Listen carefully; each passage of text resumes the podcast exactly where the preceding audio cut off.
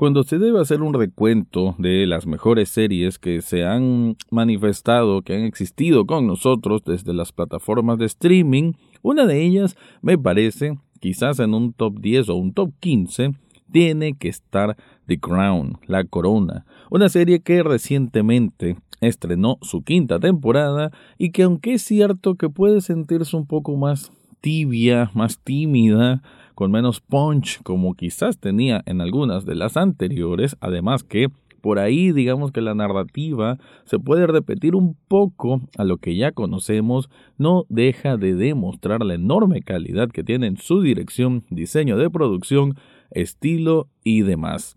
De eso es lo que voy a estar hablando en este episodio.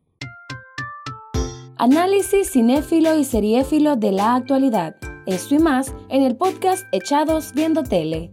Esta es una producción desde Nicaragua de Rafael Lechado. Bienvenido o bienvenida a un nuevo episodio de Echados Viendo Tele, el espacio para escuchar críticas, comentarios, opinión del mundo de las series y algunas veces de películas. Quiero hablar antes de entrar a The Crown de lleno, por lo menos unos segundos para agradecer, de verdad, agradecer de corazón a vos que me escuchás, que me pudiste saludar. Fueron unas 3, 4, 5 personas que durante el evento Anipop 2022 de TN8 en el Olof Palme, pues se me acercaron y me dijeron, oye, Tony, tu programa, muy bueno tu programa, te escuchan el podcast, te escuchan la radio y pues a veces yo, de hecho en este espacio que estoy grabando en este momento, que en la cabina ni siquiera hay luz, así que me estoy alumbrando con la luz del teléfono, a veces esta sensación de hablar para uno mismo, ¿no? Esta reflexión, y pues a veces uno cree que es algo muy, muy propio, ¿no? Obviamente siempre te estoy hablando a vos que me estás escuchando, pero al mismo tiempo la experiencia de grabarse es una experiencia, digamos, que se hace, bueno, uno consigo mismo, con su mente, con su conexión. Pero saber de que eventualmente voy a tener esta retroalimentación positiva es sinceramente algo muy, muy especial y te lo agradezco un montón, ya sea sos de las personas que me viste y me saludaste ese día o simplemente sos alguien que me escuchas y que respetas o no respetas, no importa, ¿no? Con que lo escuches, ¿no? Y que te mueva un poco este contenido, para mí es muy, muy valioso. Pero bueno, saliendo de eso, ya comenzando normal, The Crown es una serie que sí ha venido evolucionando, ha venido creciendo, que ha sabido tener su estilo propio, ¿no? Creo que en medio de, de todas las cosas que ahora se consideran virales o lo sensacionalista, The Crown, digamos que a pesar de estar en una plataforma como Netflix, pareciera más una serie de HBO. y esto lo digo porque HBO por lo general tiene como esta esta casta, ¿no? De, de, tener como mayor prestigio, mayor elegancia, podemos decir, en el tratamiento o en los argumentos que vamos a ver en sus series y que está un poco más alejado de lo que conocemos normalmente de Netflix, que hasta la paleta de colores a veces uno dice, ah, esa película o esa serie debe ser de Netflix, ¿no? Muy, muy saturados los colores, ¿no? Y, y a veces muy saturado de contenido en muchos términos. Y digamos que The Crown sale un poco de esa norma netflixiana. Es una serie que cuenta las cosas muy a su tiempo, con sobre todo esta temporada 5, con unos tremendos aires de melancolía, de nostalgia y me parece pues que tiene su lógica. Esta es la penúltima temporada de esta serie planificada para seis y que me parece muy bueno además que desde hace muchos años dijeron sí, van a ser seis temporadas, dos temporadas por cada una de las actrices que van a interpretar a la reina Isabel en distintas etapas de su vida y que no, nunca va a llegar a la actualidad, así que si aquellos tienen un poco de morbo de ver cómo van a retratar cuando muere la reina Isabel, que es lo que pasó este año, pues no, no va a llegar a eso, no es la intención de la serie. Me parece que eso es muy bueno, que desde un inicio como que tenían bien armado la idea de hacia dónde quieren llegar, qué es lo que quieren contar y que a pesar de que han recibido críticas, de que no todas las cosas que pasan son exactamente igual, ellos son muy abiertos en pronunciarse y decir de que sí, se toman ciertas libertades creativas basado en hechos reales, ¿no? Y me parece que no hay nada tremendamente ofensivo ni, ni, mal manipulado. Sinceramente siento que es un retrato interesante de una monarquía, de obviamente todo lo ostentoso que puede significar una monarquía, en Inglaterra sobre todo, y al final tratar quizás de darle un lado humano o de comprender qué pasa en la vida de estas personas, ¿no?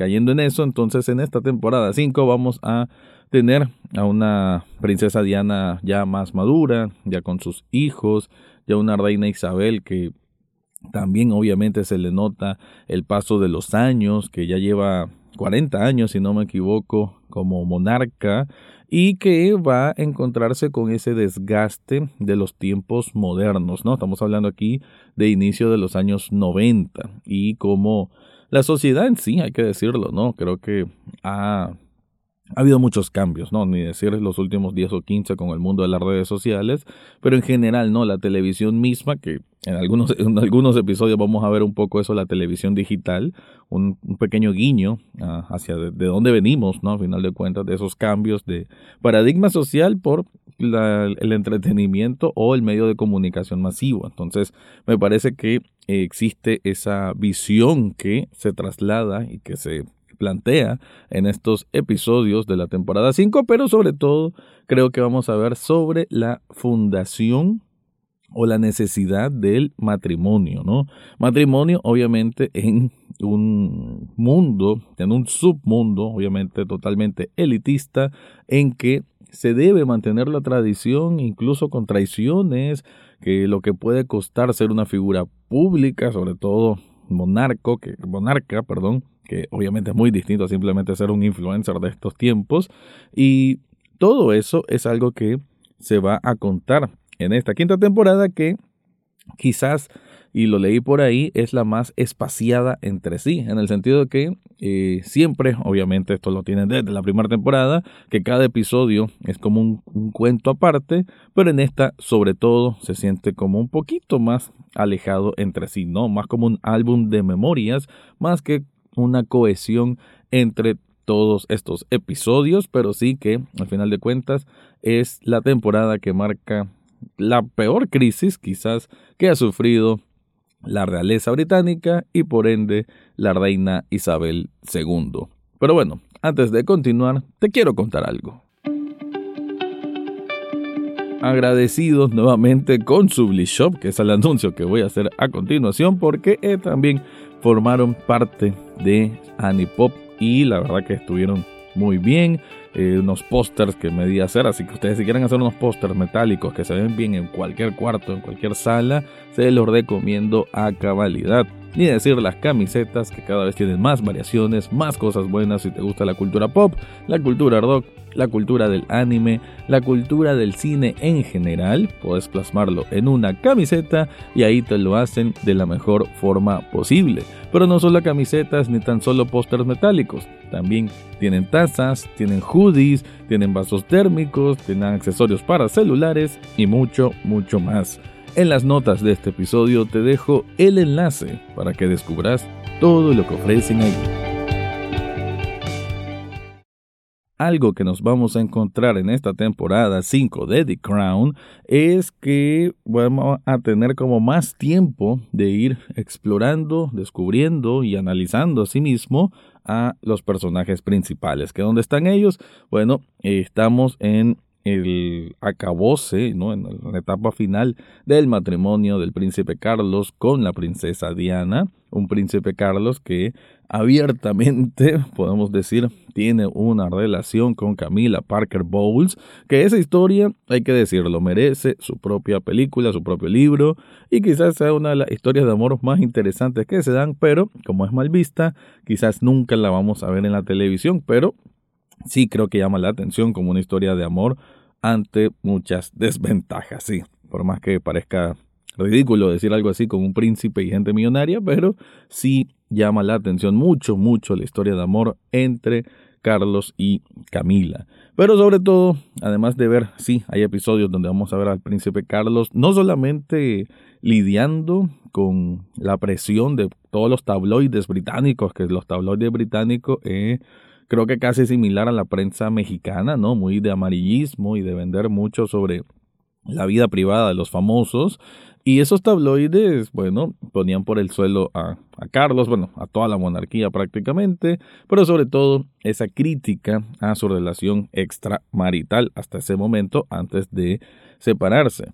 Pero por otro lado vamos a ver a un príncipe Carlos que hasta pareciera propagandístico, por lo que ahora es el rey Carlos, en el sentido que vamos a ver que es el que más insiste en la idea de él ya ser el soberano, ¿no? El ya ser el monarca de Inglaterra y de llevar unos nuevos aires, ¿no? De cosas que él considera que ya son obsoletas, tradiciones que ya no deberían de por qué seguirse, incluso malgasto o derroche de dinero. Entonces, vamos a ver un príncipe Carlos con una visión, digamos, Mm, bueno, una visión más moderna de las cosas, ¿no? Una visión más fresca y quizás necesaria de esta institución que lleva, qué sé yo, 500 o más años.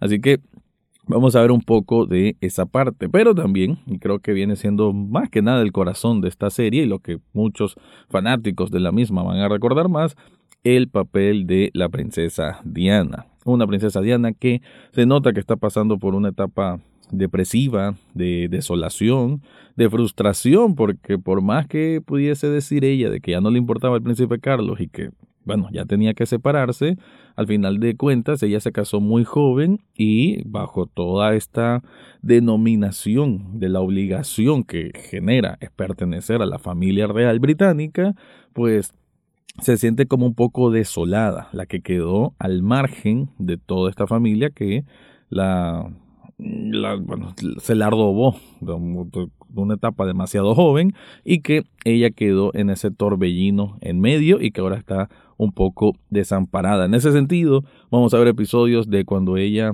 se deja convencer, podemos decir, de esta entrevista con la BBC, donde saca todos los trapos sucios, las repercusiones de esto con la reina y también el conocer o el tratar de abrir su corazón a nuevos amores. Esto también, esto también nos va a llevar a que haya episodios aparte, totalmente aparte, sobre Al-Fayed, ¿no? Este Mohamed Al-Fayed, si no me equivoco, es el nombre de este magnate de los lados de Marruecos, si no estoy mal, ¿no? Eh, no recuerdo ahorita cuál es el origen de Mohamed Al-Fayed, pero sí, un hombre que hizo una gran cantidad de dinero y que siempre se declaró muy, muy fanático, ¿no? De la realeza británica. Ahí ese actor, sinceramente, para mí es el que cerró el show, todos los episodios donde sale él es magnífico.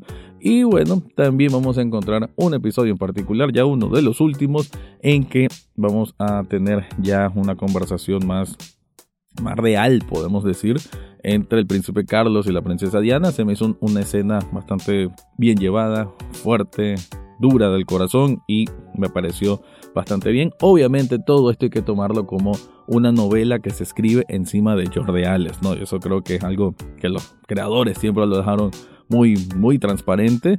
Por eso hay que tomar las cosas con pinzas. También por ahí vamos a ver un poco sobre ya eh, William, que si no me equivoco es el nombre del hijo mayor de la princesa Diana, también de la reina, obviamente que vamos a ver lidiando con una serie de problemas, incluso su gran buque que es el Britannia, y, y sobre todo la relación con sus hijos, porque el problema no es solo con el príncipe Carlos, también es con sus otros dos hijos que también están pasando por separaciones, la relación con su siempre complicada hermana, la princesa Margarita, y también va a tener bastante, bastante relevancia en esta temporada con Felipe, ¿no? que es el esposo de la reina Isabel y realmente tiene bastante relevancia ahora, además que con este gran, gran actor que lo conocen por Juego de Tronos y por muchas otras películas, él va a tener bastante papel, bastante rol que desarrollar en, primeros, en los primeros episodios.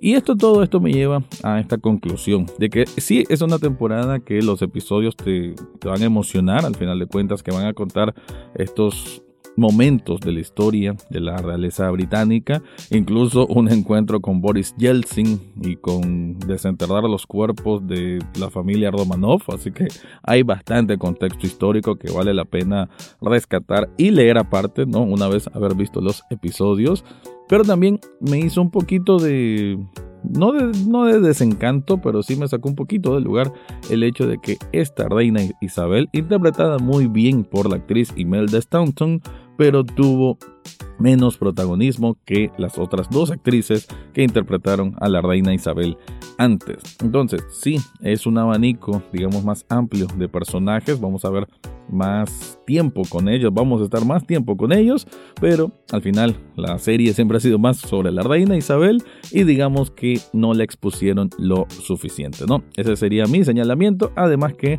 algunos episodios se sienten un toque más flojos que otros, se sienten un poco más cansados, pero bueno, la estética, ese cariño que aunque llevan la narrativa creo que está ahí. Ah, como lo dije antes, el diseño de producción, los vestuarios y todo esto, pues ese, ese glamour de la realeza, me parece que todo está súper bien retratado. En ese sentido, esta serie se mantiene impecable, pero sí, quizá ya a nivel de argumento está bien que ya vaya cerrando, que solo quede una temporada más y que seguramente también la voy a disfrutar porque, aun con todo, es una serie que voy a seguir recomendando. Con eso me despido, te recuerdo que también Echados Viendo Tele está en TN8 todos los sábados y domingos a las 9 de la noche y este podcast pues donde sea que escuchen podcast. Con eso me despido y será hasta la próxima semana. Eso fue todo por hoy en Echados Viendo Tele. No olvides suscribirte desde tu sitio favorito, ya sea Spotify, Apple Podcast, Google Podcast o hasta en YouTube. En las notas del podcast encontrarás el acceso a Facebook, Twitter e Instagram, además de cómo hacer una donación de un café virtual a este programa. Gracias por escuchar y serán hasta la próxima semana.